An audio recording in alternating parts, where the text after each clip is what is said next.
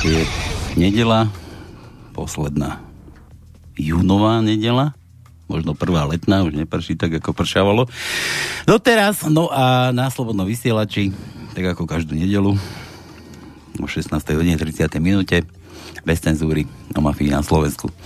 No a už ako pravidlo, skoro každú nedeľu niekto sa sem nanominuje Slovenské hnutie obrody opäť u nás ako hostia. Takže privítame tu, začneme tu na od ženského rodu, ako sa patrí. Vítame tu zase Katku Bokovú. Katka, vitaj. Pekný podvečer všetkým prajem, ďakujem za pozvanie. Funkciu som ti ušetril. No a dnes tu nebude predseda, dnes tu bude Štefan Poláčik. Vítaj.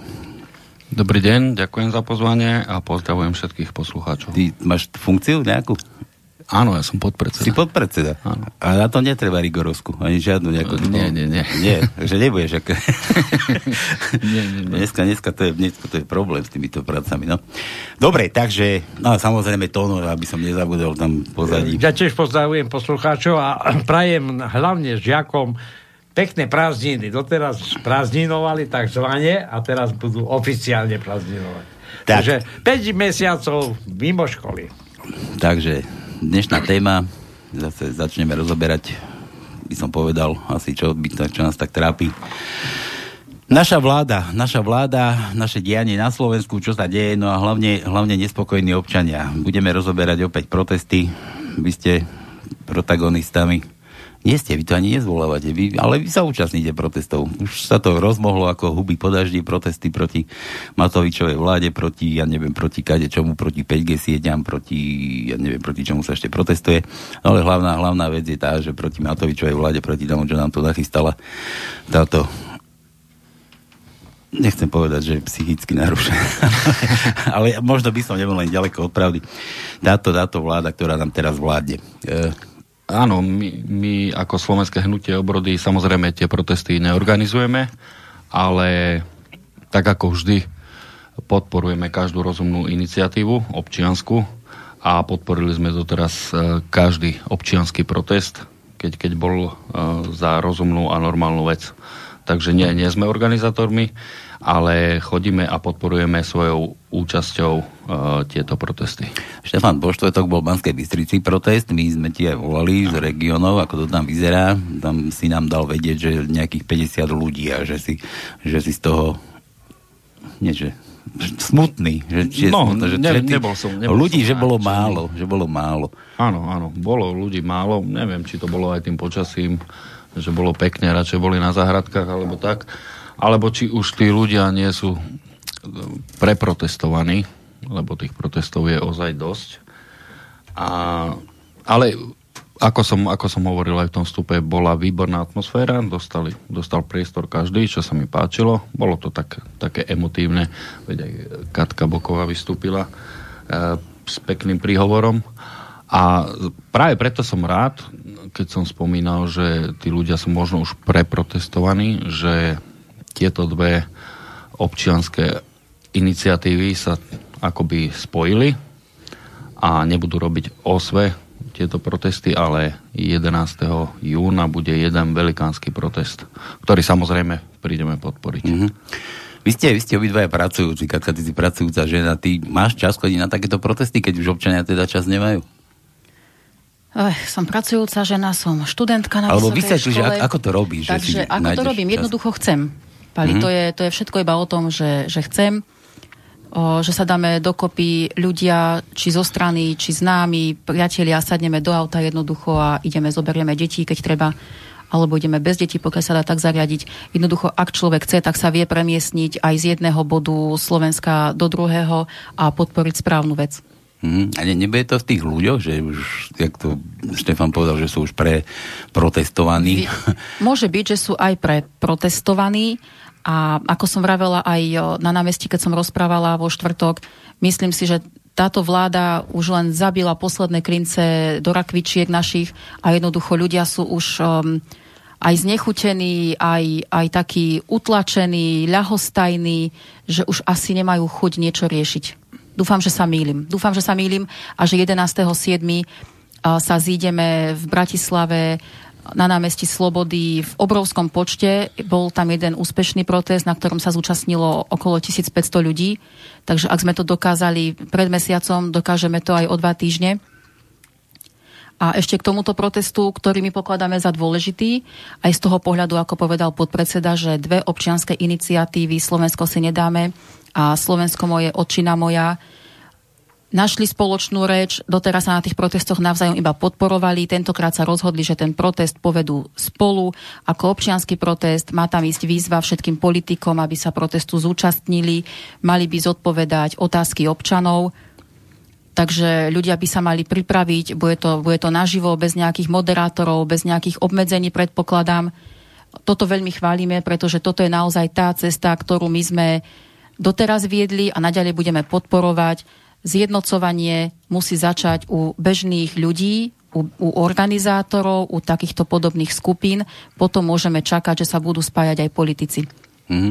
Štefana, nemáš taký pocit, že sa takýmto niečím nedá nič dosiahnuť? Lebo však tá masa teraz v tých uliciach nie je až taká veľká, ako... Ja zabrdnem až do Ruska, do tej veľko-jakťabrskej revolúcie, hej, keď tam akože nabehli všetci. Nedá sa nejak, alebo tak, stále tomu veríte, že sa dá takto niečo zmeniť, alebo to len zase poukazujete na to, čo sa na Slovensku deje? No tak hlavným čím sa vyznačuje Slovenské hnutie obrody, je odhodlanie a výdrž. To sme dokázali už veľakrát. Napríklad pri zakladaní strany, veľa sme si toho prešli. A ja to vždy hovorím ľuďom, niekde treba začať. Ja viem, že je ľahké naskočiť na idúci vlak, keby už boli tie masové protesty, že príde 100 000 ľudí alebo tak, vtedy sa vie každý pridať. Ale začať, zapáliť tých ľudí, nie je to ľahké, ale my sa o to pokúšame. A neskončíme, kým neuspejeme. Ja sa preto pýtam, lebo už hodnú dobu už na takýmito vecami, alebo zaoberám sa týmito vecami a ako stále mi to nejde do hlavy, že či sa s tým niečo dá dokázať, či petície, či nejaké protesty, či kadejaké takéto veci, že vždy sa čaká len zase do nejakých volieb, alebo do tej situácie alebo do toho času, že kým máš niečo ozaj veľké nepraskne, že tí ľudia vôbec z tej ulice nemajú žiadnu šancu ani ovplyvniť to dianie, ani nič, akurát tam ukážu, že aha, tu sme. Rozumiem, čo myslíte, ale ja si myslím, že vždy ľudia, keď sa spoja, keď idú na tento protest vyjadriť svoj názor, tak to robia hlavne kvôli sebe, kvôli budúcnosti a kvôli sebe. Pretože každý človek by mal byť mentálne tak na tom, že vie vyjadriť svoj názor a vie povedať, že nesúhlasí napríklad v tomto prípade s vládou. Ale byť doma a nadávať iba, čo ja viem, na Facebooku alebo v krčme, to sa mi zdá zbytočné. Takéto protesty, kde sa zídu ľudia, spoznajú sa, pohovoria o tom, to sa mi vôbec nezdá zbytočné. A či s tým niečo dosiahneme? No určite, keď budeme vyvíjať stále väčší tlak, tak ja verím tomu, že s tým niečo dosiahneme. Pretože spomeniem opäť protesty, ktoré sa konali proti tým kvótam, proti migrantom. To bolo, tuším, rok 2016. A tedy tam vznikol jeden veľký masový protest, na ktorom sa podielalo Slovenské hnutie obrody. A nehovorím, že práve vďaka tomu, ale aj vďaka tomu Robert Fico vtedy veľmi rýchlo otočil, čo sa týka otázky migrantov a veľmi jasne sa vyhranil k tomu vtedy, aby si získal politické body. Takže ten tlak ulice má zmysel, podľa mňa. Ja vkladám nádej do toho, že naozaj toho 11.7., keď tam budú pozvaní všetci politici, že aj tí voliči, sympatizanti jednotlivých strán a politikov si povedia, dobre, tak teraz mi to stojí za to, idem do Bratislavy, idem si vypočuť toho, komu som možno dal hlas, alebo idem podporiť tú moju stranu, idem si naživo pozrieť, ako to medzi tými stranami funguje, či tie protesty sú malé alebo veľké, pretože v médiách samozrejme ani zmienka o týchto občianskych protestoch a verím tomu, že keď sa tam zíde slušná masa ľudí ochotných pricestovať, tak vtedy ten protest naberie tú správnu energiu, tú správnu silu a potom sa to už konečne začne nabaľovať, že sa veci posunú dopredu. Mm-hmm.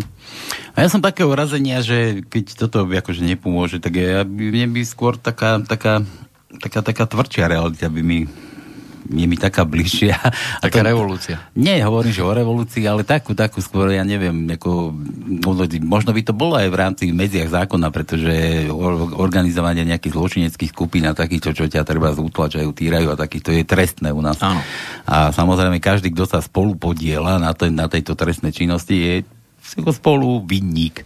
No a keď si zoberiem, ja neviem, len daňový balík, ktorý sa rozoberie, ale stále sa to dane sa zvyšujú a teraz sa to rozoberie a zase sa len míňajú, rozkradajú.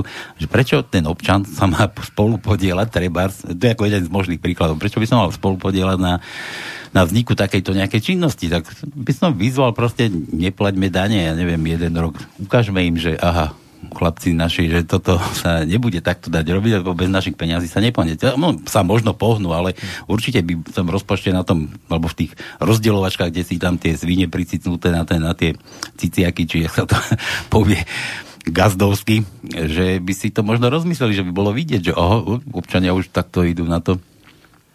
Vieš, no, že také trošku... Zaujímavá myšlienka, že ľudia neplatia dane, ale myslím si, že by sa systém, alebo predstavitelia tohto systému rýchlo vysporiadali s takýmito ľuďmi. A prečo, keď by som chcel povedať, že ja nechcem byť spoluorganizátorom tejto skupiny? Chápem, čo myslíte, ale oni majú teraz na to páky. No je mi jasné, že daniare by došli a to je samozrejme exekutori, no ale ja viem, čo myslíte. Keby som bol jeden, tak budem trpieť, ale keby nás bolo treba z tých milión... To je všeobecne naša mentalita, že Slováci asi čakajú, kým za nich robotu odvedie niekto druhý, kým sa niekto iný postaví a začne konať, začne sa možno, že búriť. Mne pri týchto tvojich slovách, Pali, napadajú protesty vo Francúzsku, žlté vesty, pred rokom, myslím si. Tam sa tí ľudia dokázali neskutočne zorganizovať jednoducho a začali ťahať za jeden povraz. Takže toto Slovákom chýba, aby sa pridali k mase protestujúcich ľudí. Veď sme to vlastne videli naposledy na tomto námestí Slovenského národného povstania, že asi 50-60 ľudia sme stáli na tom námestičku, ostatní sedeli na tých terasách, pili kávu. Čiže oni boli účastní v podstate toho diania, ale nemali v sebe tú energiu, tú odvahu, alebo to odhodlanie jednoducho vstať od stolíka a ísť sa postaviť priamo na to námestie k ľuďom, ktorí tam rozprávali a počúvali. A to je taký psychologický ťah, že keby to možno spravili ľudia od 2-3 stolíkov, tak by sa postupne podvíhali aj ostatní sediaci. Čiže toto Slovákom nejako chýba nájsť tú odvahu a postaviť sa ako prvý. Na Slovensku je veľa politických strán. Ľudia už pomaly aj nevedia, komu majú veriť. To je za prvé. Pretože keď som išiel do rádia a som povedal, že kto tu dneska bude, bo sa ma pýtali v Bratislave dve moje kamarátky, tak som povedal aj meno a hovorím, ja nepoznám. A hovorím, idú, a čo tam idú? Alebo o čom budete rozprávať? Tak budem hovoriť o protestoch a v podstate o možnosti odvolania vlády. Hurá, hurá, budem ich podporovať. To znamená, že ten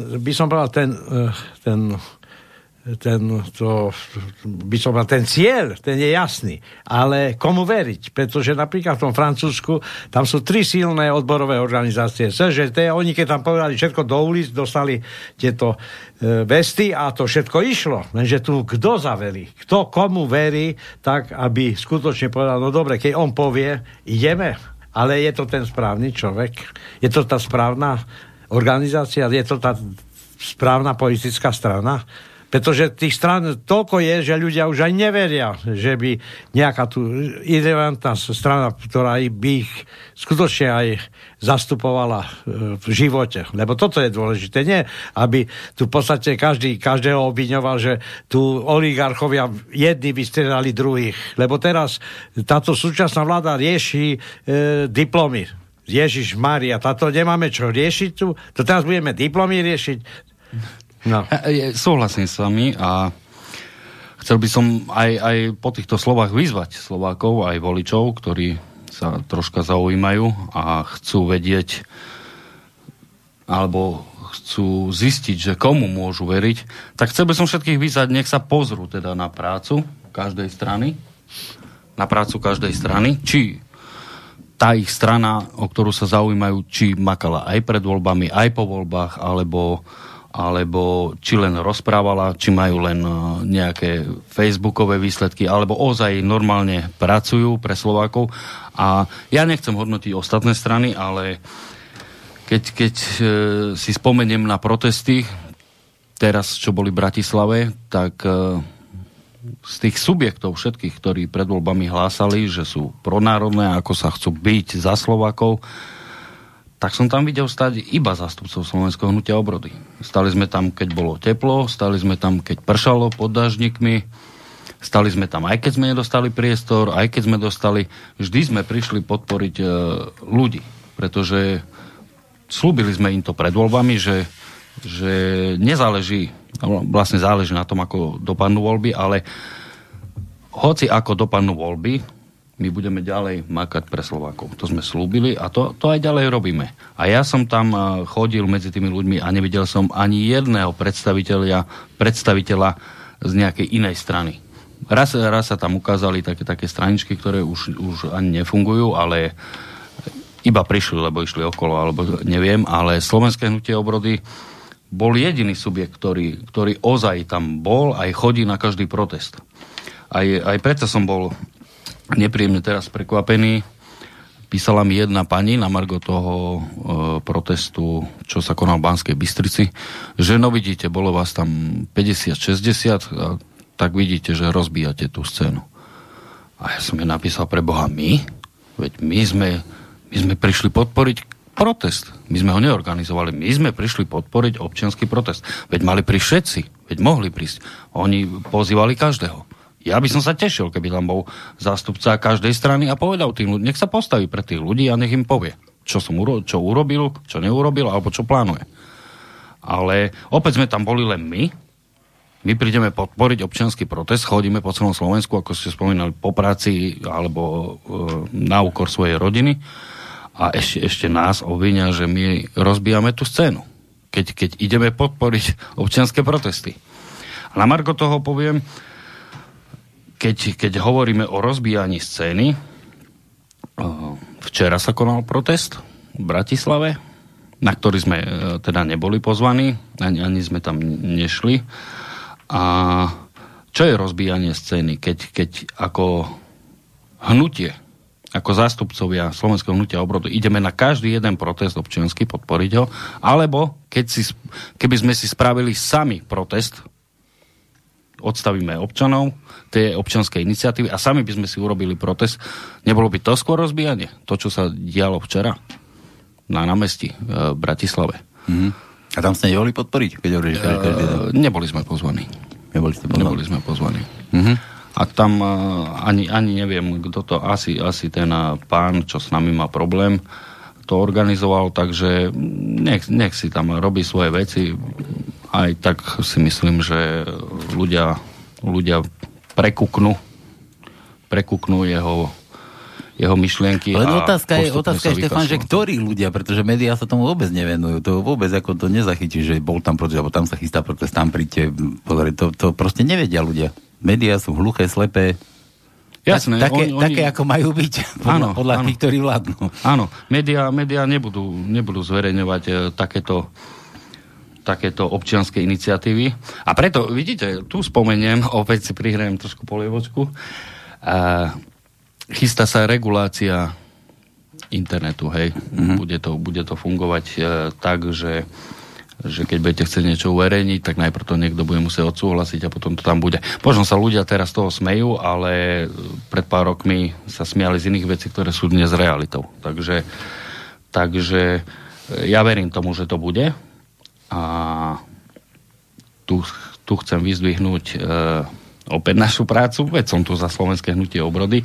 Ak chcú ľudia byť informovaní nezávisle o takýchto veciach, ktoré nenájdú v týchto bežných médiách, ja ich volám, že to sú práve konšpiračné médiá, tie najväčšie, tak Slovenské hnutie obrody vydáva noviny, Právo národa.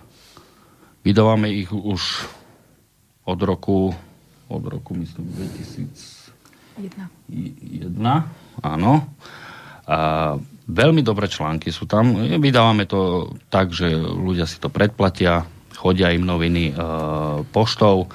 Sú na to veľmi, veľmi dobré ohlasy a preto to spomínam, keďže sa chystá tá regulácia toho internetu. Ak ľudia budú chcieť byť informovaní aj o takýchto veciach, tak určite by mali siahnuť po našich novinách. Takže len z takýchto zdrojov, hej, by sa vedelo.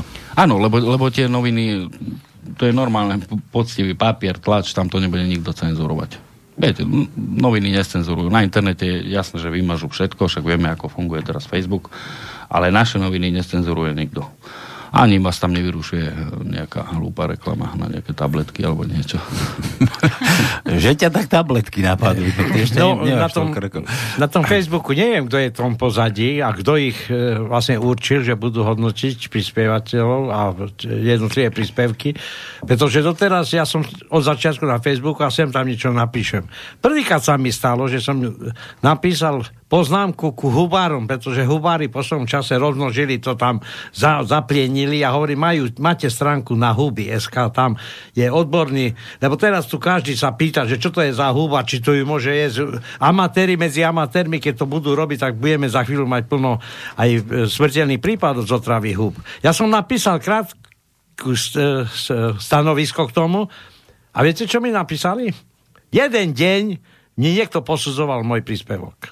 Bolo napísané, že váš príspevok bude uverejný po... No ja hovorím, toto už čo? To čo má znamená? Ja som vôbec nemal problémy. Si otvoril hubu. Hej, o hubách si dal. O hubách, hej. A teraz, samozrejme, niekto posúdil, že to nemá závadný ako obsah, tak mi to pustili. A ja hovorím, ale kto to je? Kto ma bude takto kontrolovať? Hej, takto to má asi tá stránka nastavené. To aj vy si viete na svojej stránke nastaviť, ale a presne toto je príklad, ako bude fungovať internet o pár rokov. Nič nenapíšete bez toho, aby to niekto schválil. No čo potom? A potom čítať naše noviny. Aha. Právo národa.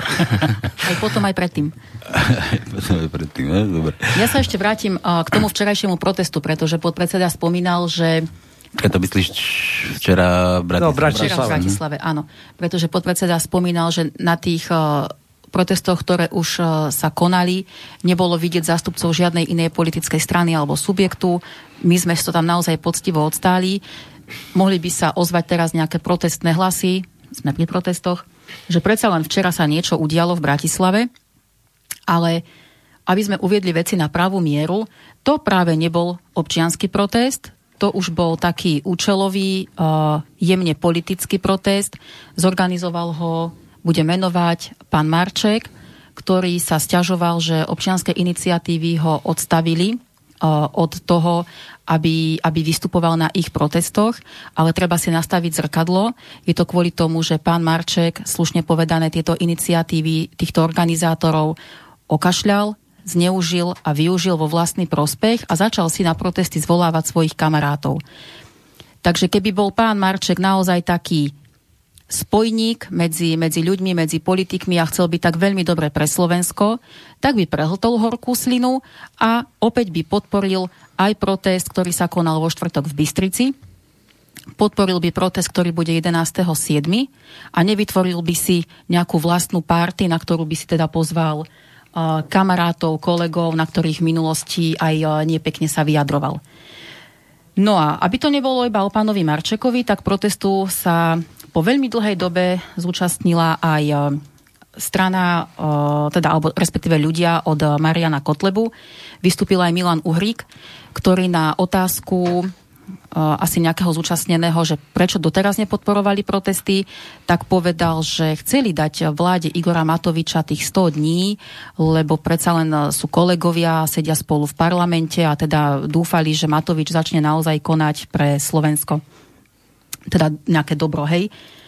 Tak to mi tiež nedáva zmysel, pretože my, keď sme boli vo štvrtok v Bystrici na proteste, aj to už bola uplynutá tá 100-dňová lehota a pokojne sa tohto protestu v Bystrici, kde majú kotlebovci silné zázemie, tak sa ho mohli zúčastniť aj predstavitelia tejto strany.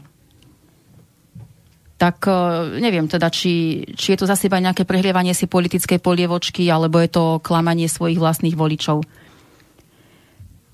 A preto by som aj spomenula to, čo rozprával podpredseda.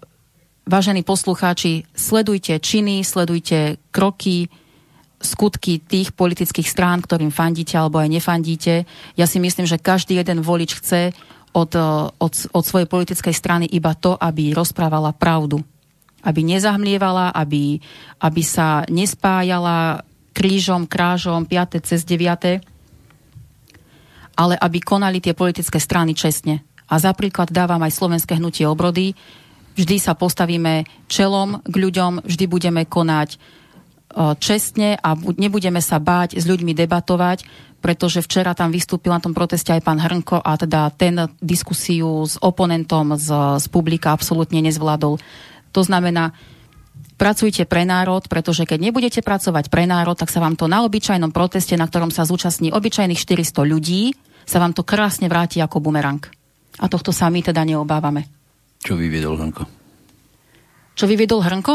No, mal tam nejakú rozpravu teda o tom, ako je táto vláda zle nastavená, ako asi za nich bolo fantasticky a začal mu tam nejaký mladý muž z publika vykrikovať, že teda pán Hrnko asi nevie, čo rozpráva a prekrúca, pretože bol súčasťou vlády, ktorá takisto nekonala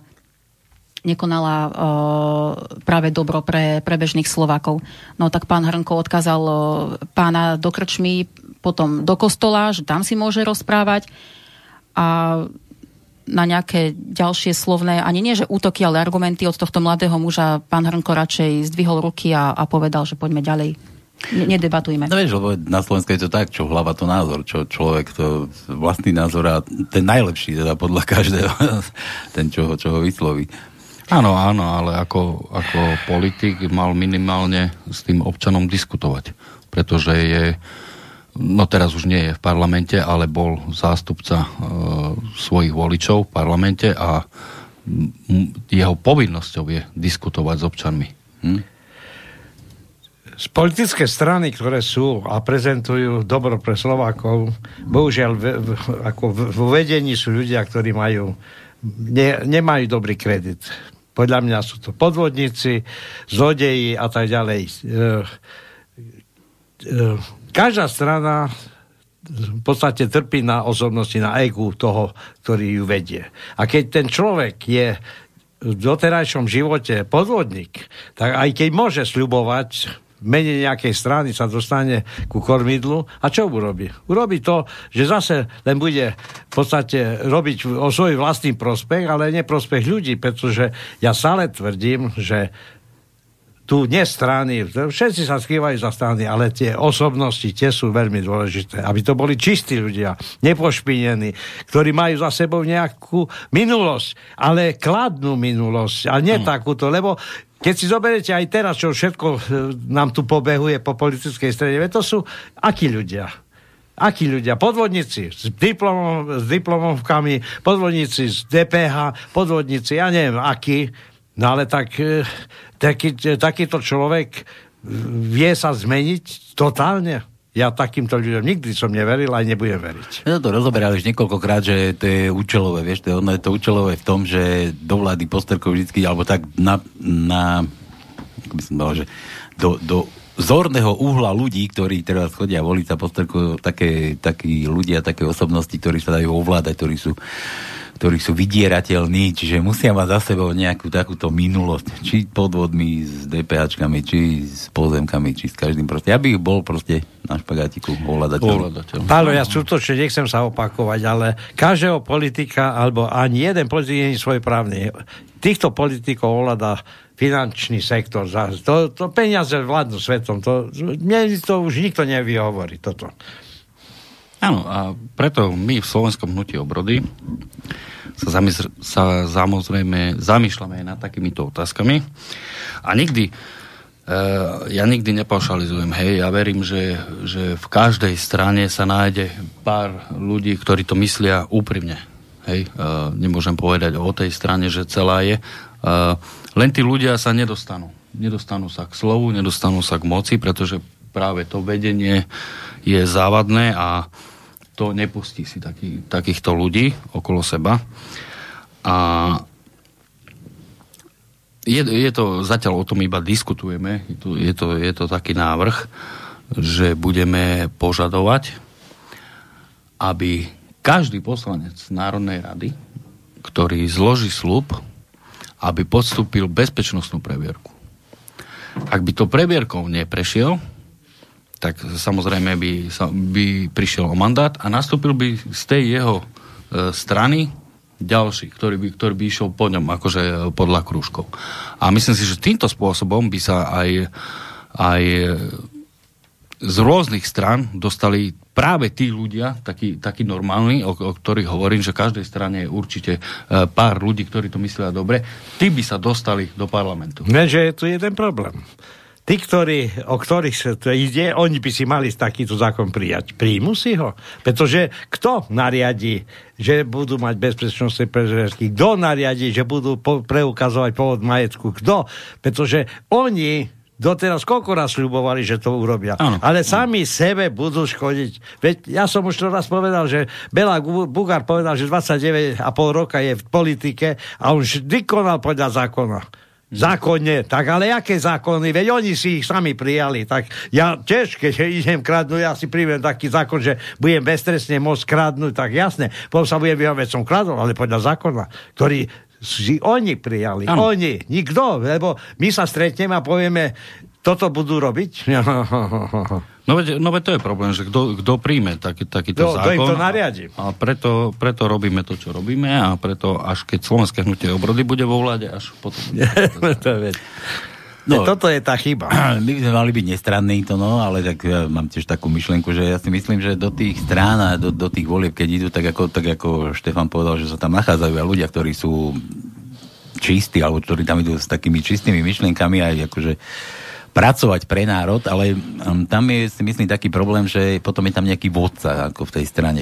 Tak ako sa to stalo treba u Kotlebníkov, tak treba tam tiež si myslím, že je taký problém, že keď Marian zavelí, tak proste všetci idú takýmto smerom. Vy to máte ako v tej strane? No u nás sa o všetkom diskutuje. Samozrejme, že vedenie strany určuje nejaký smer, ale o všetkom sa diskutuje. U nás dostanú priestor všetci. Aj člen, ktorý je v strane mesiac a má nejaký nápad a chce podiskutovať, tak... Dobre, ale ešte o ničom nerozhodujete, vieš, ale keď možno, že by ste sa dostali treba do nejakých takýchto funkcií, že budete o ničom rozhodovať, nebude ten predsedov hlas ten, čo povie proste takto som to chcel, takto to vidím ja, takto to budete robiť? No tak jasné, že hlavný je ten predseda, hej, ale predsedu volí snem. Hej, predseda vedie stranu určitým smerovaním a keď sa to členom alebo delegátom na sneme nepáči, toto smerovanie, tak samozrejme to predchádzajú diskusie, ale keby sa im to nepáčilo, tak nezvolia takého predsedu. A to chcem ešte vypichnúť, keď hovorím o tých dobrých alebo normálnych ľuďoch, že v každej strane sa nachádzajú, tak máme aj my pár členov, ktorí k nám prišli z inej strany, takej, ktorá sa hlási, že je pronárodná. Nebudem menovať, ale tento pán, nový člen, ešte nebol člen, mi telefonoval, som mu zodvihol a hovorí, že pán Poláčik. Hovorím, áno. Pán podpredseda. Hovorím, áno. Že ježiš, ja som sa vám dovolal. Hovorím, že a prečo by si sa mi nedovolal? A volali sme spolu ale pol hodinu a mi hovoril, že no toto v našej strane nie je možné. Tam sa nedovolám ani krajskému, ako v strane, ktorej bol predtým. A že vám sa dovolám na prvú šupu. Hovorím však, veď to je normálne. Podľa mňa. Takto by mala fungovať každá strana. Ja mám číslo na teba, skúsim. Nech sa páči. Takže u nás to ide takto. U nás dostávajú priestor všetci. Samozrejme, keď má niekto normálny, zrealizovateľný nápad, jasné, že necháme ho prejaviť sa, aj dostane priestor, aj všetko. A ja som teraz nenaražal ani na tých Kotlebníkov, ani na Kotlebu, ani na nejaké strany, ktoré sú takto Harabinovci, ja neviem, kto ešte kadečo povznikalo pred voľbami, ale dneska som pozeral, teda zase ten mainstream, akože ja to pozerám, hej. Ja sa priznám, ja to pozerám, aj keď niekto povie na televízor, neviem, ja to nekúkam, ale podľa mňa to treba pozerať. Treba to pozerať, ale s nadhľadom, aby sme boli pripravení na to, čo na nás zase chystajú, takže aby sme boli v obraze. No a dneska tam Sulík, ktorý porozprával, že idú voliť neviem koho kde, ale že každý ten ich poslanec v parlamente, že dostane zelenú kartu. A teraz to zarazilo to aj toho moderátora. Zelenú? A čo to znamená zelená karta? No, že môže hlasovať podľa seba, podľa vlastného svedomia. A čo to oni propagujú? No, proste podľa seba, že tak, ako to vidí on. Čiže to znamená, že aj tam to vládne to isté, že je tam jeden vodca, teraz povie, teraz ideme hlasovať a všetci a tak, ako sme kedysi kritizovali Lašákovu, že tam dvihala prst, palec, tak dnes to vidíš v tom parlamente. Áno, veď to nič sa nezmenilo, to menia sa len tváre, ale ten štýl politiky zostáva. Predseda povedal, bude to takto, ideme hlasovať proti. A oni, tí poslanci, nemajú ani šajnu o tom proste, o čom rozhodujú. Áno, len im nakaže predseda a hlasujú. No a to nie je správne, lebo však poslanec skladá sľub a poslanec by sa mal rozhodovať podľa svojho svedomia. Takže ja s týmto nesúhlasím a nikdy by som nepresadzoval takúto politiku, aby v Slovenskom hnutí obrody bola. Nikdy. Dobre, na Katku teda, keď si sa takto zdvihla. Mne len napadlo k tomu, čiže Sulík dnes verejne priznal, že doteraz nehlasovali slobodne? Presne tak to povedal. Výborne. Tak to vyznelo. Výborne. Že dostanú zelenú kartu. Jeho, ja by som im dala červenú kartu a nie zelenú. Jeho ty okolo sediaci. Kedy si tam Matovič. No ale keď sa pozrieme, čo v tom parlamente a teda hlavne v tej vláde sedí, tak sa nemôžeme čudovať, že potrebujú nejaký návod na použitie po niektorí tí poslanci. A samozrejme, že musia ako ovečky reagovať, tak keď tam budú sedieť normálni ľudia, ktorí si prešli nejakým postupným vývinom ľudským, ktorí vlastne začínali ako bežní radoví občania, ako napríklad ja osobne, alebo teda my v Slovenskom hnutí obrody pracujeme, študujeme, potýkame sa s rôznymi problémami, životnými situáciami. Každé jedno rozhodnutie, nariadenie vlády sa nás bytostne dotýka, tak ja si myslím, že najlepšie takíto ľudia, ako teda aj my a mnohí poslucháči a mnohí tí účastníci protestov, tak práve takí ľudia môžu nastoliť zmenu a môžu navrhovať rozumné, reálne riešenia na zlepšenie nejakého životného štandardu predsa. A nie dlhonohé bábiky, ktoré sa na tie rôzne miesta dostali kto vie akým pochybným spôsobom. Kružkovaním. Bol taký vtip na internete. Ale teda, keď sa chceme posunúť... Myslíme teraz tu s tou kačacou. Áno, dobre.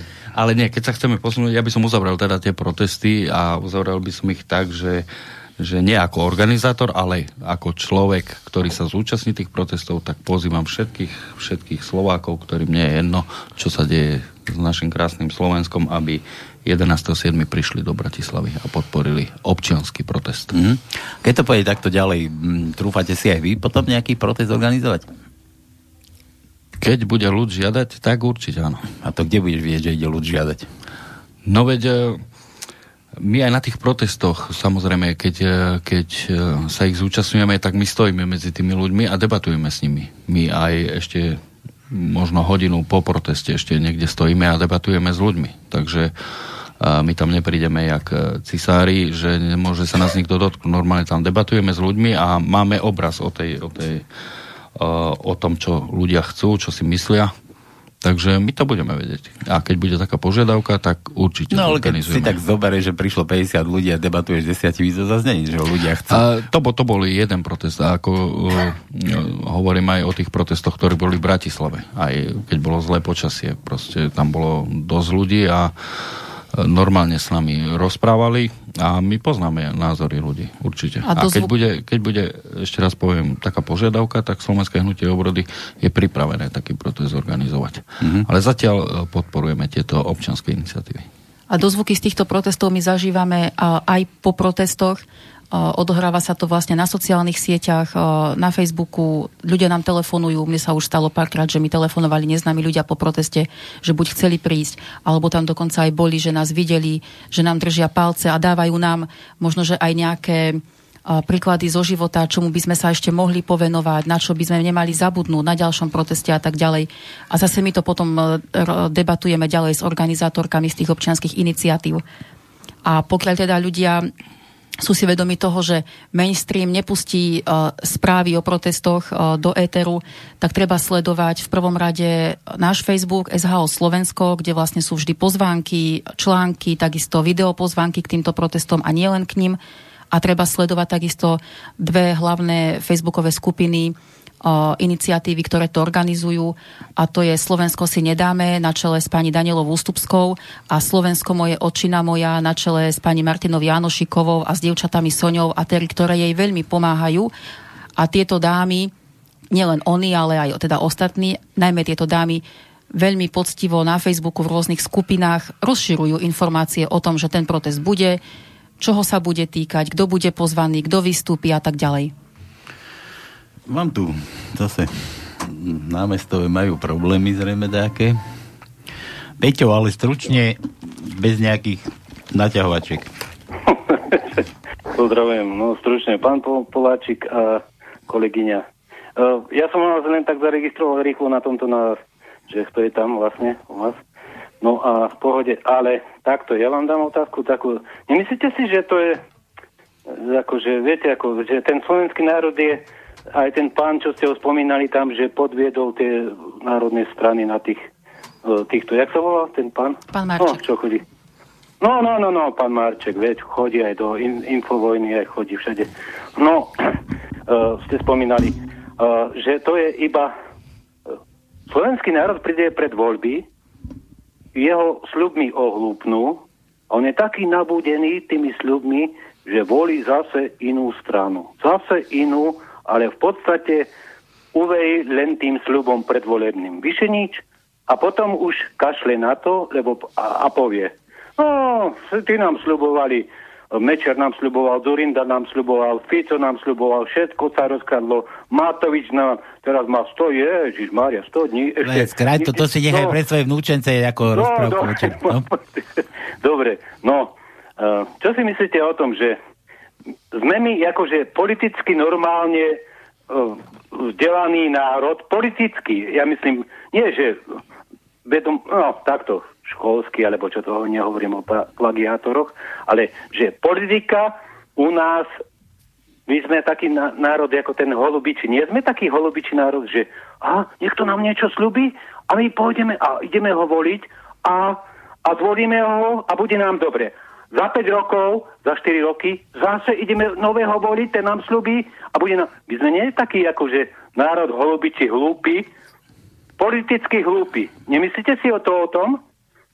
No sme vyspeli, ja to skrátim, sme vyspeli národ k tomu, aby si ľudia dokázali takto sami rozhodnúť, že vôbec sa vyznať v tej politike. Môžem ja odpovedať. Nemyslím si, že sme hlúpy národ, ale... Ja hovorím politicky hlúpy. Možno by som použil slovo, že ešte nie tak politicky vyspeli. Pretože ľudia, a ja verím ľuďom, že sú apatickí a nechcú sa podieľať na politike. A práve preto nám vládnu takí ľudia, ako nám vládnu. Však už Platón to povedal dávno, strašne dávno. A sa to naplňa. Takže opäť ja môžem iba ľudí vyzvať, aby sledovali prácu. Ja nehovorím, že každý deň majú dopodrobná všetko sledovať, ale aby si pozreli predtým, než sa rozhodnú, alebo aby si tvorili nejako svoj názor a pozerali na prácu politickej strany alebo hnutia celé 4 roky. Celé volebné obdobie, nielen pred voľbami. Jasné. A ešte jedna otázka taká. Pán Marček toto stále spomínal, že my sme múdri tu. Múdry národ volebne, akože uvidíte po voľbách, ešte u Infovojny na tomto spomínal, že my sme múdri, stavili, neviem, čo aj Lichnerom nestavil tam. Dobre, ale takto, ja sa vás opýtam. Myslíte, že poslanec, ktorý kandidoval za stranu do parlamentu, za nejakú stranu, nemal by to tú funkciu zložiť, keď prestúpi, alebo z tej strany jednoducho dá výstup?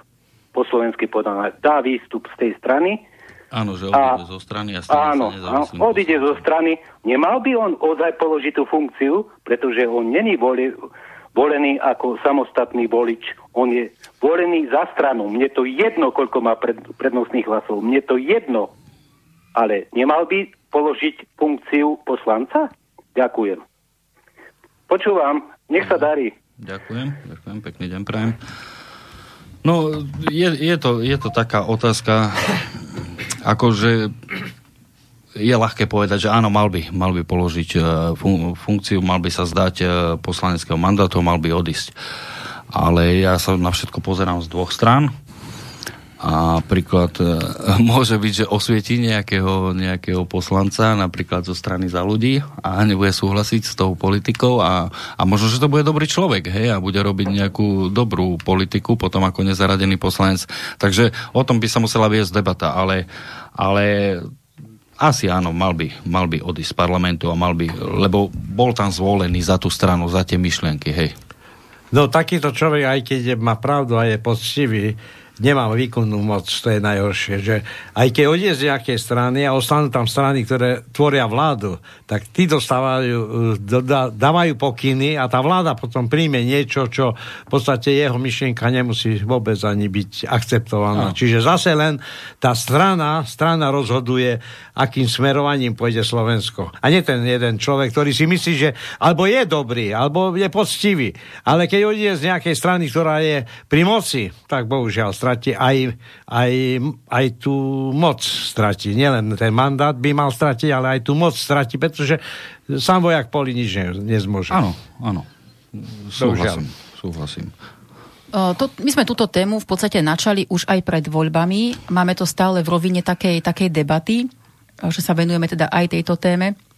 Možno by tento problém s vystupovaním zástupcov strán po voľbách z tých strán vyriešila jednoduchá vec, a to teda keby sa vo voľbách volilo na základe okresov, že by vlastne každý jeden okres mal svojho zástupcu v parlamente, tým by sa znížil aj počet poslancov a boli by tí poslanci ľahšie kontrolovaní, boli by v úzkom kontakte s tými svojimi voličmi z toho regiónu, z toho okresu, a možno by sa potom nestalo to, že by vystupovali zo strán.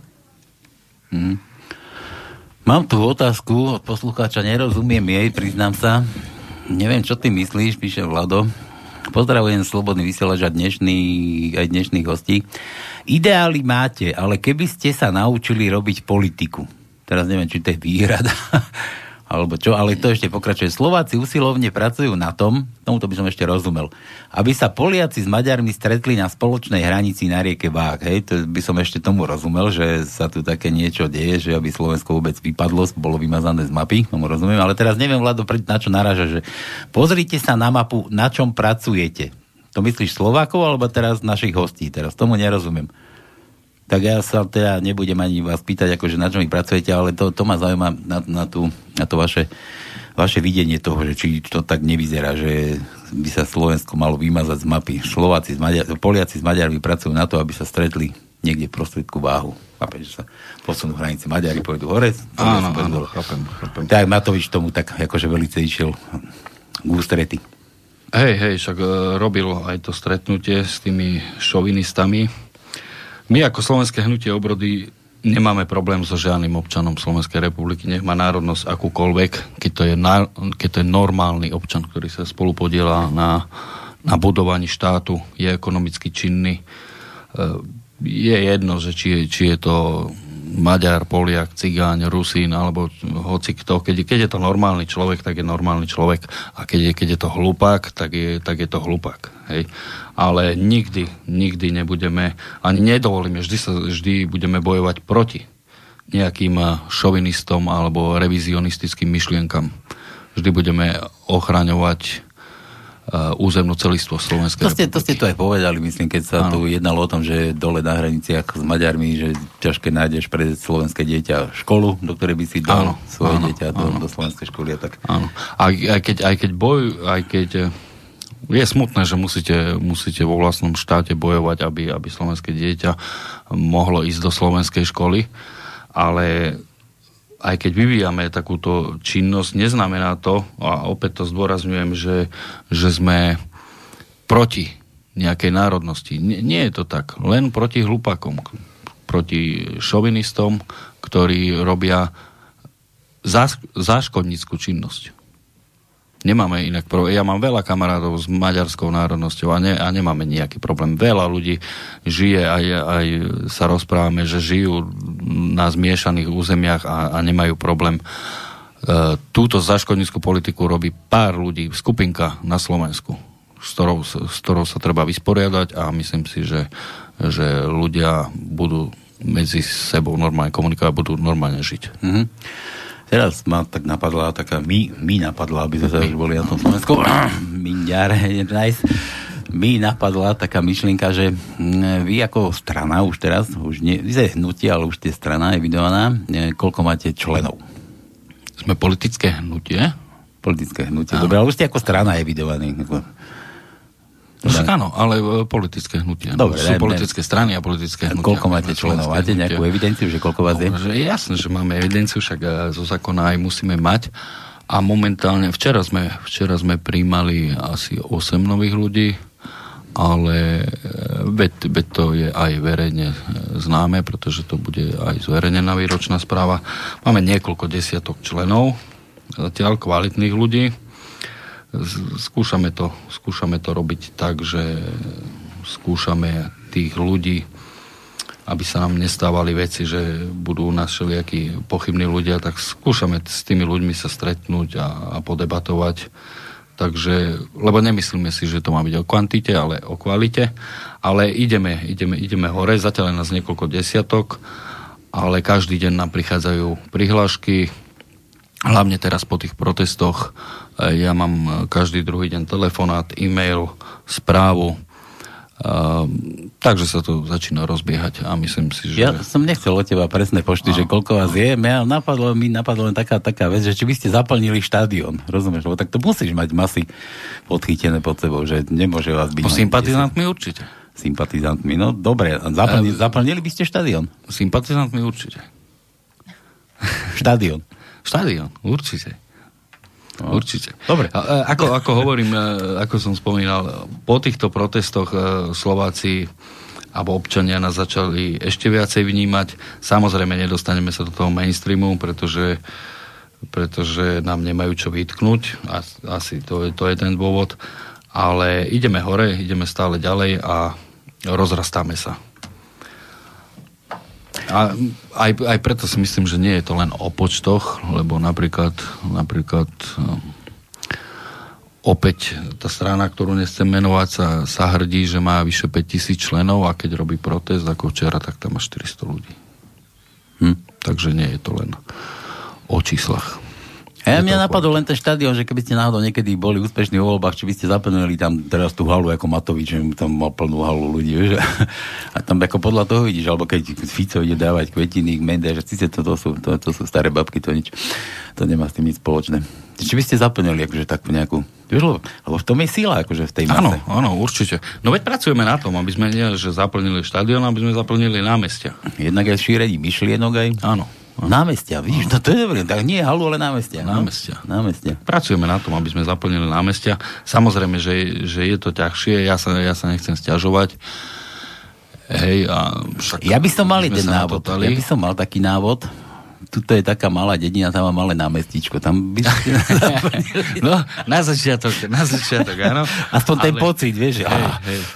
Ale... nechcem sa sťažovať, ale máme to ťažšie. Hej, nemáme, 10 000, aby sme tam postavili aparatúru a nejakú skupinu, ktorá priláka ľudí, alebo aby sme rozdávali párky, jak Matovič, trička a všelijaké takéto veci. Ale... Raz to príde aj bez úplatkov. Ja som to chcel povedať, že to, že nemáme financie, že nás nikto nedotuje, neznamená, že to vzdáme. Hej. My jedine, čím sme dotovaní, je naše vnútorné odhodlanie. Dobre, čo do budúcnosti? Do budúcnosti len práca. Ja narážam na to, že pred voľbami vzniklo kopu tých straníček, ktoré sme tu tiež spomínali a teraz oni ako keby zmizli. Čarovný prútik, prišiel oný ten čarodník, jak sa volá ten čarodejník? Kúzelník. tam známy a to je jedno, jak sa volá, tak a proste zmizli, vytratili sa. Len vy pozerám, že akože sa snažíte ešte o niečo. Spomínali sme tu Marčeka, neviem, akože čo to tam akože špekuluje. Sem tam nejaký Harabín u nás ešte má relácie, ale akože nič, ticho. Áno, áno. A to je to, čo hovorím ľuďom. Ako nechcem vychvalovať Slovenské hnutie obrody, ale fakt je to jediná strana z tých pronárodných, ktorá to, čo hlásala pred voľbami, robí ďalej. Veď aj naše OZ-ko stále funguje ďalej. Aj naša sociálna pomoc, aj ekoprojekty sa rozrastáme. Takže toto si musia ľudia všímať a to by mali vziať do úvahy pri svojom rozhodovaní. Pretože Slovenské hnutie obrody my aj napriek tomu, že nesedíme v parlamente, v opozícii, nebereme 5 000 eur za to, ale aj napriek tomu ďalej makáme, bijeme sa za Slovákov. Ja tiež som mohol byť teraz niekde na kúpalisku, alebo aj včera, keď sme boli vlastne myslím štvrtok, keď sme boli na proteste, tiež som sa mohol ísť prejsť, bolo pekne. Ale nie, mne záleží na ľuďoch, záleží mi na Slovensku, tak musím niečo obetovať. A zjavne iné strany, ktoré to hlásali, tie straničky, ktoré vznikli chvíľu pred voľbami, to nie sú ochotné obetovať. A to je to, čo si majú všímať ľudia. Ja som sledoval, Katka, ten protest v Bystrici, ty si tam mala prejav, Štefano tu spomínal, ty si hlavne na mamičky tam apelovala na takéto veci. Tak áno, ja tak celkovo ako matka, ktorá si prešla teda všeličím, vnímam vlastne tie problémy z pozície matky, možno, že dcery, nakoľko mám rodičov a starých rodičov v istom veku a potýkajú sa s rôznymi nekalosťami tohto systému, tak v prvom rade všetko to, čo sa okolo nás deje, vnímam ako matka. To je také prirodzené, si myslím. A som bola taká sklamaná, že na tom proteste sa zúčastnili v prevažnej miere dôchodcovia, ktorých som tam akože aj vyzdvihla, aj som im tak poďakovala, aj som bola tak milo prekvapená. A v podstate som nebola prekvapená, že tam stoja práve oni, pretože oni najlepšie si uvedomujú, koľko úsilia ich stálo vybudovať tento štát, koľko úsilia ich, koľko rokov museli pracovať, koľko 10 ročí museli pracovať, aby sa dožili nejakého dôchodku. A teraz, keď na tom dôchodku sú, tak si ho nemôžu ani užiť, pretože dostávajú každý mesiac žobračenku. Mm-hmm. Ja sa ešte vrátim. Chcel si to? No? Ja iba toľko, že vy máte jedno šťastie, že máte takého predsedu a nech pestuje ego, pretože v minulosti aj napríklad Mečiar a ostatní to boli vzory pre babky, dá sa povedať. A váš predseda je tiež už smeruje k tomu, len nech si pestuje to ego, aby oslovil čím ďalej tým väčšiu skupinu Slovákov. Ja verím tomu, že náš predseda nie je vzor iba pre babky, ale je vzor pre všetky ženy, pre všetkých ľudí, čestných ľudí práce, ktorí si uvedomujú, že pokiaľ sa tu bude kradnúť a pokiaľ tu budú prevládať rôzne mafiánske praktiky, tak sa ďalej ako štát nepohneme. Hej? Čiže každý jeden človek sa môže nájsť, každý jeden čestný človek sa môže nájsť v našom predsedovi a každý jeden ochotný a čestný človek sa môže k nám pridať. Ešte ja k tomu, nie že predseda, nech si pestuje ego, nech si pestuje tú svoju osobnosť, tú svoju charizmu, ktorú má. Ja tvrdím, že každá strana musí mať takéhoto vodcu. Áno, ja som tiež rád za našeho predsedu. A aj ľudia, ktorí ho poznajú iba z videnia, ja sa s nimi stretávam, tak mi vždy pekne o ňom povedia. Ja som nepočul ešte niečo zlé na nášho predsedu, teda okrem nejakých neprajníkov. Takže ja som spokojný a nemenil by som. Držím palce. Ďakujeme. No a ty si čo ako? Za teba čo ľudia rozprávajú? Nie, ja sa opýtam Katky, čo na ňo rozprávajú? Katka. Na nášho podpredsedu? No počkaj, to by som sa nemal, to by sme ho mali teraz také tabu, že aby išiel von na chvíľu. Na nášho podpredsedu, čo rozprávajú, že je to, na to, že je to mladý človek, mladý muž, tak vynakladá enormné úsilie na to, aby pomáhal nielen predsedovi, ale celému hnutiu. Ľudia si to všímajú, že idú bok po boku už dlhé roky, že je to pracovitý človek, že je svedomitý, že je čestný a že sa snaží ľudí viesť tou správnou cestou. A takisto je náš podpredseda Obetavý, rovnako ako predseda. Myslím, že sme sa tam celkovo stretli taký dobrý tím ľudí, dobrú energiu si vytvárame medzi sebou, podporujeme sa, ťaháme sa, nabaľujeme ďalších ľudí, sme možno, že mnohým motiváciou. Takže to ma teší, že jednoducho našli sme sa. Ďakujem, normálne sa čeruje. No. Jo, že už chytá farbu. No. Dobre. Teraz niečo na mňa. Niečo na teba, počkaj, už mi tu... Kto to bol? Myslela som nejaké chválospevy. Ja ozaj. No ja som písal komentár a veľký úspech mal, keď som ďakoval Bohu za Katku, že nám ju dal. Takže ja tiež som rád za našu Katku. Prišla z neba, ako bola zaslaná. Áno. Dobre, Vlado. Nie, veľmi dobre som. Vlado, že čomu nerozumiete? Všetci Slováci, aj vaši dnešní hostia, my všetci pracujeme na tom, aby Slovensko zaniklo. No, však to som tak komentoval. Ono totiž nezáleží na tom, čo aký politik alebo občan povie, keď je pred mikrofónom, ale záleží na tom, aké výsledky títo ľudia dosahujú. A výsledky od 19. storočia až po posledné voľby prednedávnom hovoria jasnou rečou. Napríklad tá veta, ktorú som práve počul, že to vraj robia len malé skupinky, je samouspokojujúci blábol. Počuli ste na Slovensku, čo pred pár dňami prehlasoval maďarský premiér? Maďarská vláda sú malé skupinky ľudí. Zopakujem, ideály máte, ale radšej sa učte robiť politiku, inak radšej chodte písať poéziu. Poslucháč možno nepočul. Ja som povedal, že tie rozbroje, ktoré robia medzi občanmi s rôznou národnosťou, robia malé skupinky ľudí. Normálni ľudia, občania Slovenskej republiky s maďarskou národnosťou nemajú problém žiť v symbióze so Slovákmi. Takže ja hovorím o malých skupinkách ľudí, ktoré tu robia zlo. Nehovorím o Maďaroch, že sú malá skupinka ľudí. Ale iba o tej skupinke, ktorí robia zlo. Šovinisti a revizionisti. No jasné, ale nemáte taký pocit z tej vlády dnešnej, čo teraz nám vládne, že takéto niečo robia? Vo veľkom? No, Matovič... Potichu a vo veľkom? Matovič má v Olane takú, neviem, ako by som to nazval, platformu tých... občanov Slovenskej republiky s maďarskou národnosťou. Teraz som zachytil, že sa premýšľa v dvoch krajoch, že by bola uznaná dvojazyčnosť a takéto veci.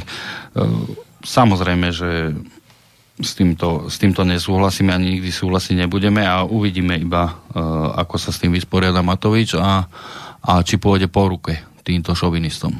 A keby ste sa dostali náhodou niekedy do vlády, boli by ste za to, že treba postrhať tie maďarské tabule tam niekde v pohraničí?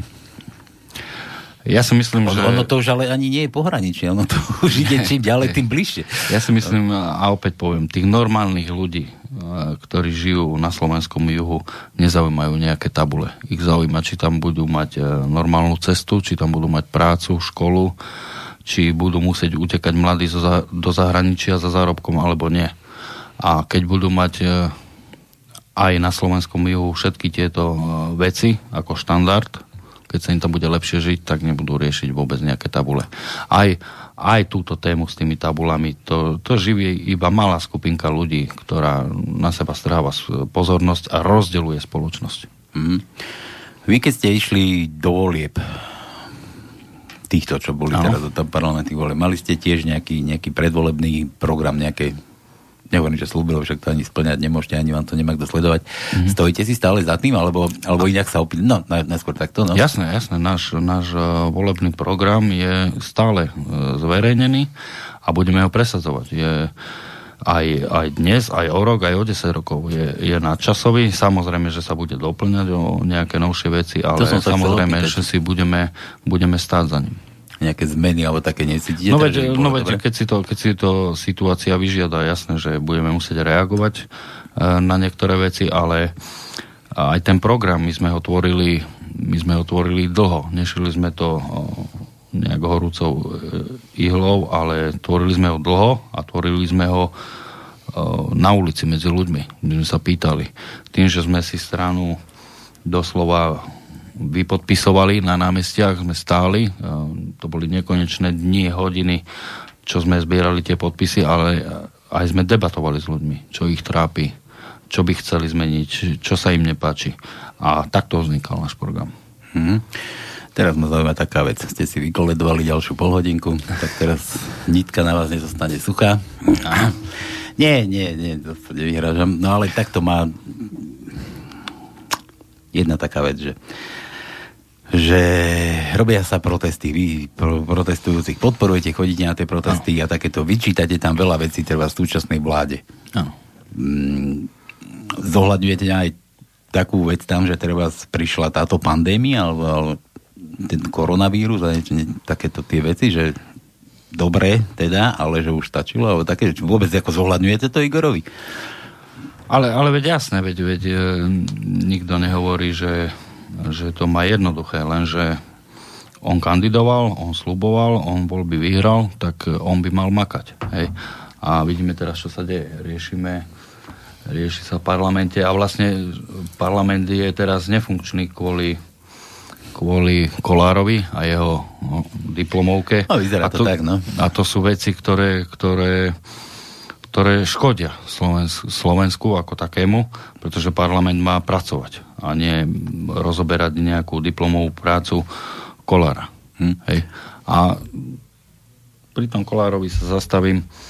Práve to, čo som spomínal, tie bezpečnostné previerky, keby sa robili každému poslancovi, tak by... Neboli by lepšie psychotesty? Možno, že aj áno. Ale... Práve tie bezpečnostné previerky, keby sa zaviedli, tak ľudia ako Boris Kollár by sa nemohli nikdy stať nieže predsedom parlamentu, ale ani len poslancom. Viem, niektorí ľudia mi píšu, že však Boris pomáha 30 rokov alebo neviem koľko rokov. Ale ja vždy na to poviem, lebo som si to pozeral. Tak vždy na tom ľuďom hovorím, aj Pablo Escobar pomáhal ľuďom. Najväčší narkobarón v histórii, ale z akých peňazí? Hej? Najprv ovládol trh s drogami, zničil možno 100 000 životov, zabil možno tisícky ľudí a keď bol z neho miliardár, tak je jasné, že pomáhal ľuďom, staval nemocnice a takéto. Aj Hitler pomáhal ľuďom, ale za akú cenu? Tak to hovorím v spojitosti aj s pánom Kollárom, pretože podľa mňa to, že je Boris Kollár predsedom Národnej rady a to, že vôbec má stranu politickú, je podľa mňa bezpečnostným rizikom pre Slovenskú republiku. Mm-hmm. Keď ste išli do volieb, ty si sa kde videl, na ktorom nejakom... Ja som nekandidoval. Ty si dokonca nekandidoval? Nie. Mal som nejaké rodinné záležitosti aj nejaké svoje veci, takže som sa... Dobre, Katka, ty si kde sa videla, keď ste išli do volieb, ako... Kde som sa videla? Ja som sa videla v Slovenskom hnutí obrody a išlo o to, aby sme... Aby sme ako tým dosiahli taký výsledok, aby sme sa potom mohli rozprávať, kde sa vidíme. Našou prioritou bolo spraviť dobrý výsledok. Ja nemám nejaké prehnané nároky, skôr som taká opatrnejšia, takže neviem, kde som sa mala vidieť. Určite som sa nevidela na mieste Petry Krištúfkovej. To som sa kvôli tomu nepýtal, nie, ale ja som sa hlavne, lebo vytvorili ste tiež program nejaký a tak keď ste ho tvorili, tak ste tvrdili aspoň u nás, že ste ho spoločne tvrdili na základe týchto vecí a tam ste sa nevideli nikde, že v tomto by som chcela sa angažovať. Akože v akej oblasti? No tak ja už som to povedala, ako žena, ako matka mám blízko k tej sociálnej oblasti. Čiže terajší krajniak, hej? Ak pán Boh dá, tak teda krajniak pôjde dole, áno, a budem tam ja. Veď a k tomu sa chcem dostať, že ty by si to teraz ako robila, že keby ste sa dostali v týchto voľbách, čo boli, že do vlády, a keby si tam bola, že sa chceš vidieť tej sociálnej práci, ako by si to riešila celú túto sociálnu politiku, ako to robí dnešná vláda? Ako by si robila, čo by si robila inak? Alebo lepšie možno? Je tak dosť ťažko sa vyjadriť k tomu, čo robí alebo nerobí terajšia vláda, pretože ako si spomínal pred chvíľou, všetko je vlastne pod rúškom toho koronavírusu. Takže tá vláda asi dúfam tomu, že alebo modlím sa za to, aby nerobili teraz na 100%. Neviem, čo je lepšie. Takže ťažko mi je takto hodnotiť, čo by som robila, ale ja sa budem vždy držať toho a aj v slovenskom hnutí obrody platí jedno, že nech sa dostaneme na akúkoľvek pozíciu, vždy budeme naďalej fungovať medzi ľuďmi. Pretože ľudia sú to zrkadlo, ľudia sú tí, ktorí by mali diktovať nejaké podmienky a nejaké témy na prerokovanie a nemôžeme sa predsa zavrieť niekde na úrade vlády a od stola jednoducho rozhodovať o ľuďoch bez toho, aby k tomu ľudia niečo povedali. Ja poviem, čo by sme nerobili. No v tejto situácii, teda keď sa každý vyhovára na koronavírus, koronakrízu, ekonomickú krízu, určite by sme nepokračovali v nákupe vojenskej techniky, ktorú chce Jaroslav nakúpiť opäť za desiatky miliónov. Nepokračovali by sme ani v nákupe tých nešťastných stíhačiek, ktoré nás výjdú viac ako 2 miliardy eur a určite by sme nezvyšovali výpalné pre NATO, kde chce súčasný minister navýšiť tento poplatok na to na 2% HDP. Takže to by sme určite nerobili. Mm-hmm. Ale treba hlavne dnes treba podporiť tú slovenskú ekonomiku. Nie len tých veľkých zamestnávateľov, ale aj malých stredných podnikateľov, živnostníkov. To by sme robili, aby si udržali svoje živnosti, svoje obchody. Pretože to je to, čo má robiť slovenská vláda. Pracovať pre Slovákov. A najmä, keby sme my mali zodpovednosť za slovenský národ, tak ako spomínal podpredseda, že čo by sme nerobili. A keby sme to nerobili, tak by sme ani nepotrebovali zriadiť akýsi pochybný fond vzájomnej pomoci, na ktorom je niekoľko 100 000 eur. A doteraz bežní občania z tých peňazí nevideli nič, ani euro. Určite by sme dôchodcom odklepli nielen 13. dôchodky, respektíve odobrili 13. dôchodky. My by sme dôchodcom tie dôchodky jednorazovo navýšili nielen o tých 50 eur, ako to bolo ešte za bývalej vlády, ale o také peniaze, aby dôchodcovia nemuseli premýšľať, či si kúpia 20 dekov šunky kvalitnejšej, alebo si tento mesiac doprajú nejaký liek, na ktorý minulý mesiac nevyšlo. A čo by som ja určite spravila, držala by som sa vety, ktorá je zakotvená v ústave, že školstvo a zdravotníctvo sú bezplatné. Blíži sa nám vlastne koniec školského roka, ako Tonko poznamenal.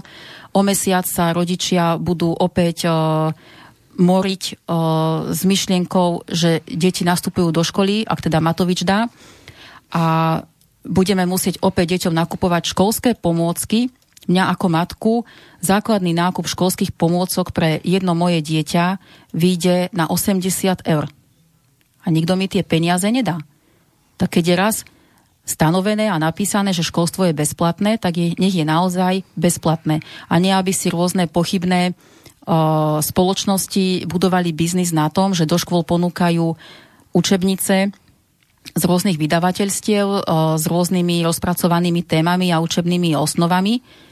Za tieto učebnice, pracovné zošity a pomôcky my ako rodičia musíme platiť a vlastne tí obchodní zástupcovia si na tomto budujú biznis. Dobre, ja beriem, že aj oni potrebujú z niečoho žiť, ale je to zle nastavené. Učebnice by mal tlačiť štát, mali by byť napísané odborníkmi. Jednotné by som povedal. Určite jednotné, presne tak, aby sa v každom kraji Slovenska neučilo z iných učebníc a potom nám deti hlupnú.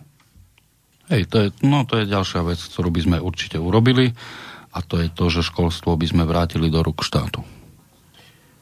No a veľmi dôležité je zmeniť volebný systém, pretože keď chcete byť bližšie, to nie len vy, ale keď každý hovorí, že chce riešiť problémy obyvateľov, tak aj musí byť bližšie a ten volebný systém skutočne treba zmeniť. Tí zvolení zastupcovia musia byť bližšie k tým občanom. No, a tí občania musia vedieť, koho volia. Lebo tak nevedia. Oni volia stranu, ale tak prechystá pána. Kto kedy volil Krištúfkovú? No, tak všetky normálni ľudia sa smejú. Tak je toto normálne?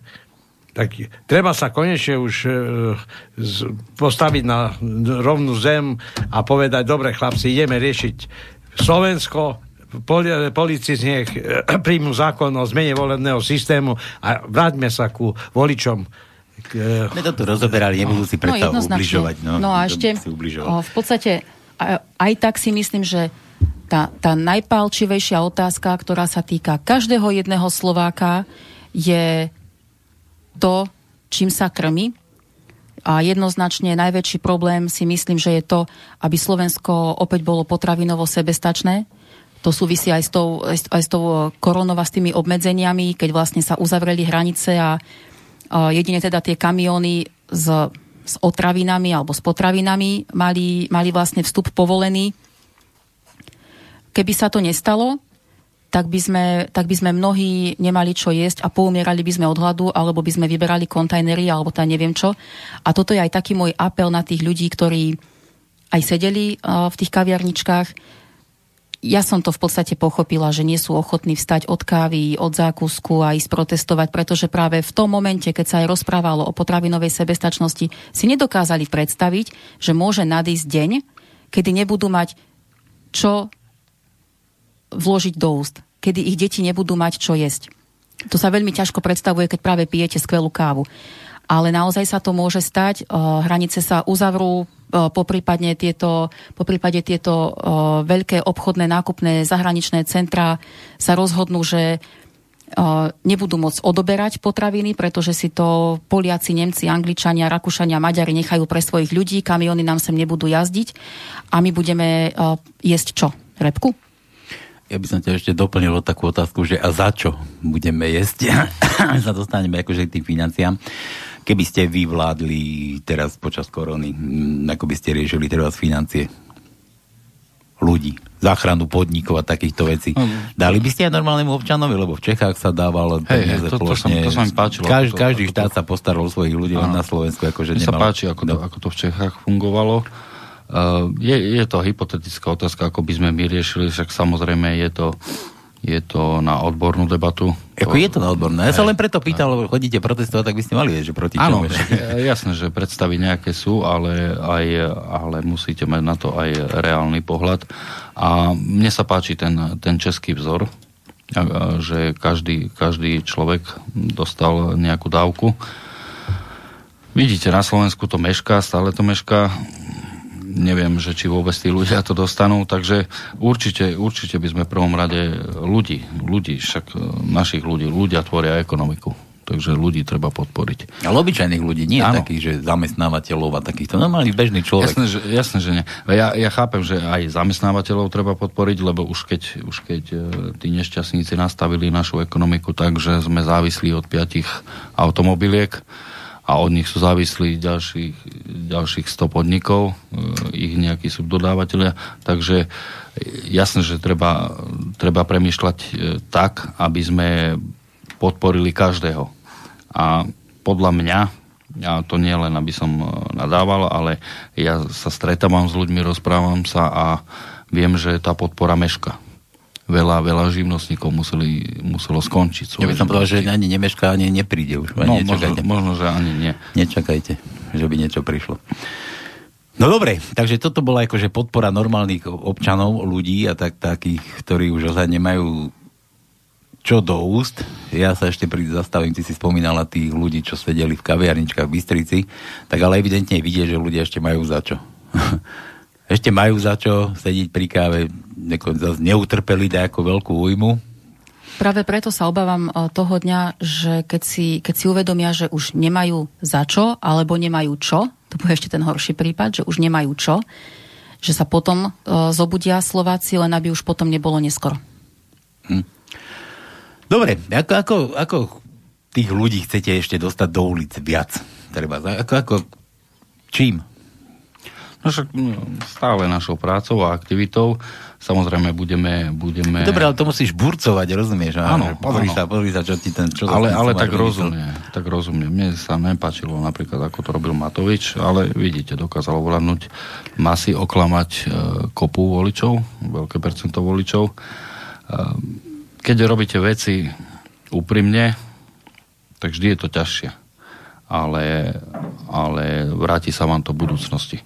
Takže ďalej budeme pozorovať rozhodnutia vlády, rozhodnutia ministrov, a budeme ich, keď bude za čo kritizovať, budeme ľuďom vysvetľovať, predstavovať naše myšlienky, naše riešenia a keď sa to ľuďom bude páčiť, tak pôjdu za nami. Mm-hmm. A teraz čo? Teraz neviem, koho sa mám teraz opýtať. Kto je väčší odborník v politike, či ty, či Katka? Myslíš si, že táto vláda vydrží? Môžem povedať, ja mám tiež na to názor.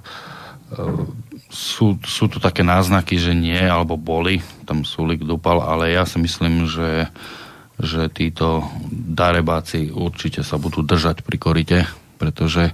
Ako každá vláda, zdáme, pretože Sulík si to už vyskúšal, keď vlastne kvôli nemu padla vláda, potom sa 8 rokov nedostal k moci, takže má to odskúšané. Títo nešťastníci zo strany Za ľudí, teraz nejaký, a keď ja moc tým preskumom neverím, ale ten ich mainstream im nameral nejaké 2%, takže určite nebudú chcieť predčasné voľby. Takže myslím si, že áno, že oni to potiahnú tie 4 roky a spravia tu ešte veľa, veľa zla. To treba len zariadiť to, čo mali vo voľnom programe, aby dodržiavali, nič iné. Lebo keď oni padnú, tak verte tomu, že tá nastupujúca síla, a to je Fico plus nejaká, nechcem povedať nejaká skupina, ale určite to nebudete vy a znova by sme sa vrátili tam, kde sme nechceli byť. Tu len treba, aby táto vláda, ktorá nasľubovala, aby to začala aj plniť, nič iné. A to treba nejaká, ja neviem, aký dôsledná kontrola, alebo jak ich donútiť, aby to skutočne toto realizovali, lebo ľudia ich preto volili. No, ale ty, keď začneš kontrolovať túto vládu a otvoríš si tú hubu, teba vymažú na Facebooku, ťa povypínajú, to je jedna vec, a druhá vec ťa nazvú nejakými prašivými psami, ktorí... Ja súhlasím, ale nájsť spôsob, ako ich donúčiť. Tu chcem troška pri tomto sa zastaviť. Aj čítam veľa komentárov o tom, zase sa vrátim k tým protestom, že keď my kritizujeme vládu Igora Matoviča, tak automaticky obhajujeme predošlú vládu. Ale to chcem zdôrazniť poslucháčom, to vôbec nie je pravda. My nehovoríme, že oni boli lepší, alebo títo sú lepší, my hovoríme, že sú presne takí istí. Je to jedna mafia, vymenili sa len tváre, ale v pozadí ľudia, tie zaujímavé skupiny, finančné skupiny sú presne tie isté a týchto svojich panačikov ovládajú. Sa vrátim tým prieskumom, ja to vidím trošku inak. To, čo sa na Slovensku deje, prečo PLS zase rastie a Matovič už asi prestáva niekomu vyhovať, asi nesplnil to, čo by zrejme mal, asi im to už dochádza tým, ktorí ťahajú zánitky a preto to teraz takto jednak prieskumy klamú, už ukazujú, že by sa Pele udržal, aby bol taký rovnocenný partner. Áno, však určite sa niečo chystá, pretože ešte ani stranu nezaložil a práve keď som sem išiel, tak v rádiu som počul, že jeho strana by, tuším, 19% získala. Takže už vária teraz ľudí. No, už je taká varianta. Áno, už si ich pripravujú. Už vám masírujú mozgy, takže trošku triezvejšie počúvate tie správy, čo vám mainstream strká do tých hlav. Presne. Netreba veriť týmto prieskumom, ktoré sú zaplatené a robia ich všelijaké pochybné agentúry. Oni sa oháňajú tým, že zverejnia metodiku, ako to robili, ale podľa mňa to je hlúposť. Oni musia z niečoho žiť a keď si ja objednám prieskum o Slovenskom hnutí obrody a zaplatím za to, tak mi namerajú aj 30%, keď im zaplatím. Skúste to niekedy, keby ste sa objavili v tom. Nemáme peniaze. Jedine, že by si to zafinancoval. Že by niekto zakúkal, že to čo je toto? No, ale tak nemusíme ísť ani ďaleko v týchto prieskumoch, aj v týchto kadejakých tých podvodoch, neviem, skreslovania. V podstate podvod, lebo klamú ľudí, pretože nedávno ešte pred voľbami takisto, keď vznikali Žalúdi, tak Kiska tiež ten podvodník. Kiska sa videl premiérom, hej. Ten bol však jasný. A dostal studenú sprchu, keď sa ledva dostali do parlamentu. Odrazu je chorý. Práve som zachytil informáciu, že aj sa už nebude predsedom tej strany. To už dávnejšie rozprávali. No? Áno, a teraz to potvrdil. Vyhovára sa na srdiečko a ja neviem čo. A druhý taký, ktorý si myslel, že bude predseda, bol Sulík, a teraz preto sa občas stáva aj na zadne, lebo to je jeden ďalší ohrnutý poslanec. Áno. Politik, lepšie povedané. No a tu vidno pekne, ako tie prieskumy manipulujú, takže myslím si, že aj ja to vždy hovorím ľuďom, neverte im, rozprávajte sa medzi sebou s ľuďmi, nepozerajte tie hlúpe televízne noviny. Akože... Ale musíš to pozerať. Ja to furt tvrdím, to musíš pozerať, aby si bol v obraze, čo sa na tom Slovensku deje. Aby si vedel, že tento zase klame, henten zase klame, tento má to niečo. Jedine tak, že brať to z tej druhej strany. Nie je to žrať, ale musíš byť v obraze. No? Áno. Hlavne k tomuto politikárčeniu, aj ty Stopali hovoril, aj nám to ľudia hovoria, že prečo teda sa obúvame do Matoviča a do jeho vlády, že však aspoň tých prvých 100 dní. Ale Matovič je starý harcovník, ktorý jednoducho robil politiku. To je jedno, že v opozícii robil politiku, dostal sa tam, kam chcel, tak by mal byť pripravený. A to, že Sulík sa videl byť premiérom, alebo nie, veď tam medzi nimi bola tichá dohoda, však oni keď boli v tých predvolebných debatách spolu, to človek nevedel, či pochádzajú z jednej strany, alebo sa doťahujú ako dvaja malí chlapci, alebo čo vlastne spolu vymýšľajú. Po voľbách veľmi veselí spolu chystali večeru, varili si ňoky, potom zase si vykrikovali v televízii, že obchody zavrieť alebo otvoriť, pretože Richard nebude mať mať teplé rožky. Tam ešte predchádzala tá veľkonočná uzavierka, že nebude nikto nikam chodiť, tedy to bolo také fajnové, to sa mi páčilo, keď Sulík, že ktorý debil toto vymyslel. No, takže, ale ja neverím tomu, že práve títo dvaja protagonisti nesedia spolu pri kávičke, bez rúšok samozrejme, a nedebatujú, že teda čo idú zase na tých ľudí vyťahnuť, akú habaďuru, aby nám zamestnali mozgy, aby odpútali pozornosť od niečoho veľkého, čo sa pripravuje. Jednoznačne sa niečo chystá, pretože toto nie sú starosti, ktoré by mali ľudí zamestnávať.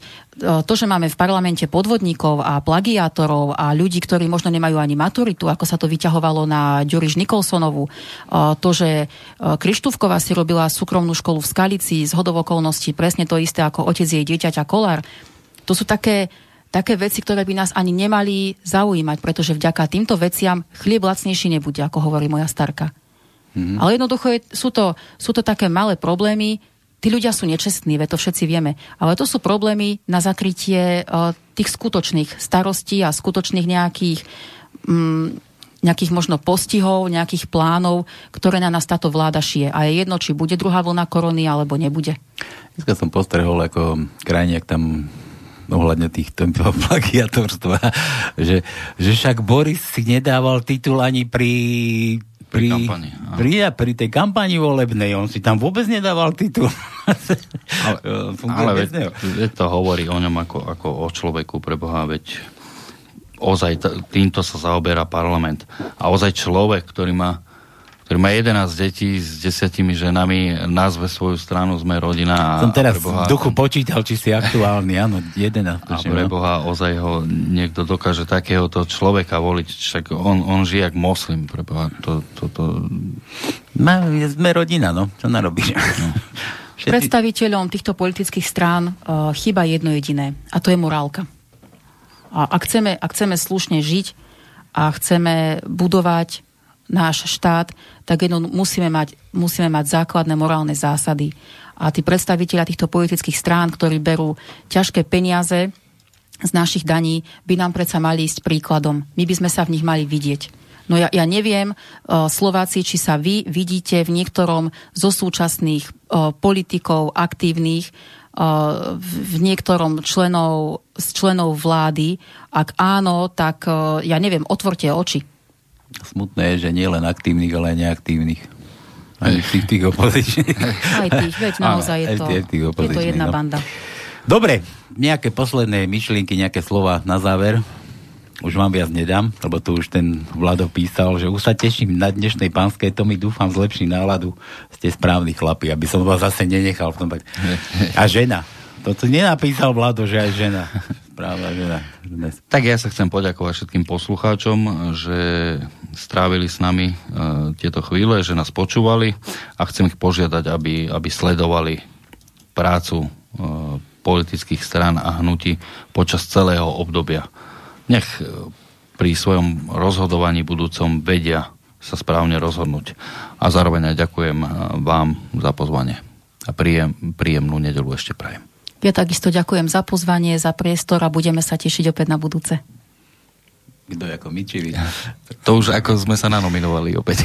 Dobre, takže toto bolo z cenzúry pre dnes zase všetko. Čo mi dáme tak na záver? Na záver opäť, buďte bdelí. Fučíkové lidé bdete. Dávajte pozor, dávajte, a tak ako podľa toho vašho hesla, že chodte po tej vláde ako po údenom. Tak. Tak, majte sa krásne, želám ešte príjemný podvečer. Táto relácia vznikla za podpory dobrovoľných príspevkov našich poslucháčov. I ty sa k nim môžeš pridať. Viac informácií nájdeš na www.slobodnyvysielac.sk. Ďakujeme.